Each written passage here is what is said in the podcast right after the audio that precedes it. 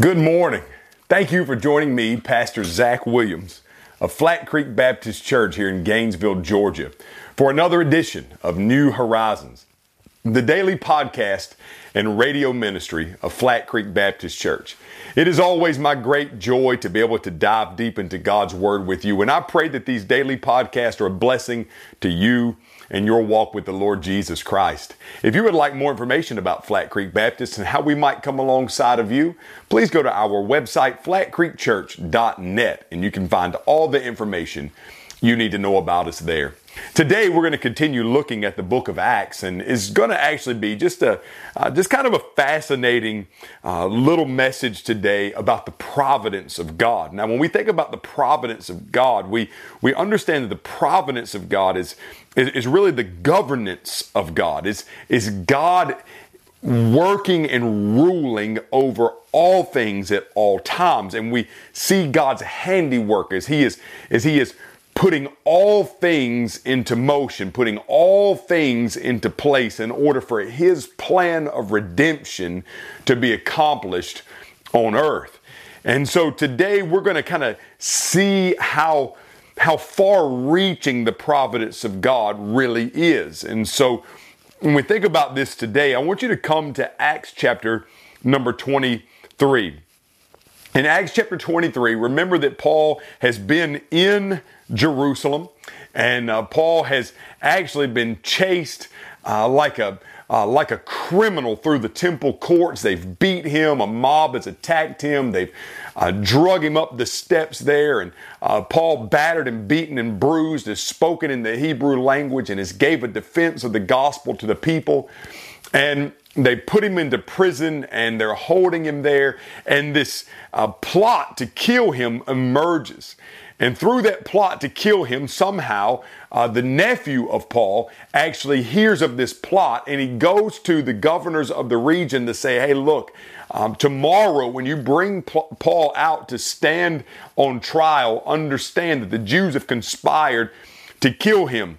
And so in chapter 23, verse 23, the governor of the region, he is actually going to uh, save Paul's life. He's going to actually protect him from those who are seeking to kill him. And the Bible says in chapter 23, verse 23, uh, that he summoned two of his centurions and he said, Get 200 soldiers ready with 70 cavalry and 200 spearmen to go to Caesarea at nine tonight.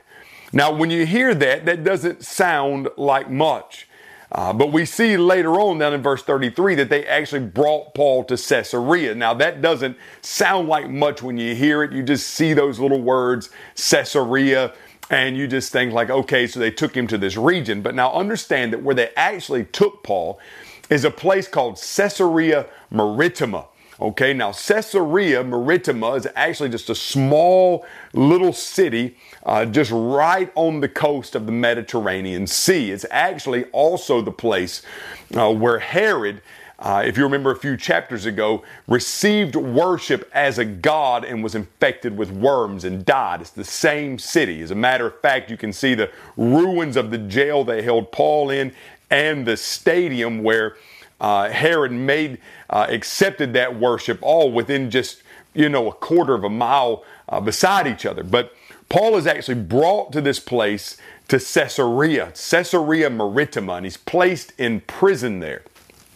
And here's where he's going to spend a considerable length of time um, in a prison.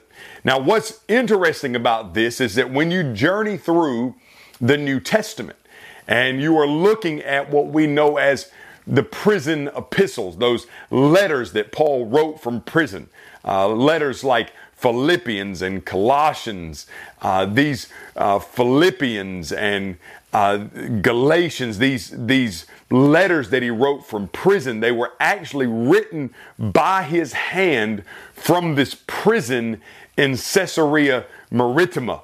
And so just consider for a moment that the enemy has struck up this plan in the heart of Jewish people to destroy the Apostle Paul. We're going to kill him. At this time tomorrow, he's going to be dead. Somehow, some way, the nephew of Paul, who we don't even have a record of except for in chapter number 23, like we didn't even know that Paul had a sister or Paul even had a nephew, but he comes on the scene in chapter 23, has one significant act, and then he's gone.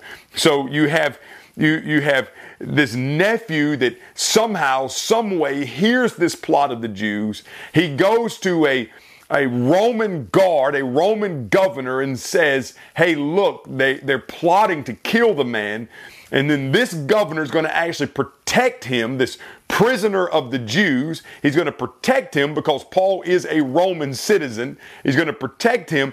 He's going to take him to Caesarea, put him in a prison right on the edge of the Mediterranean Sea.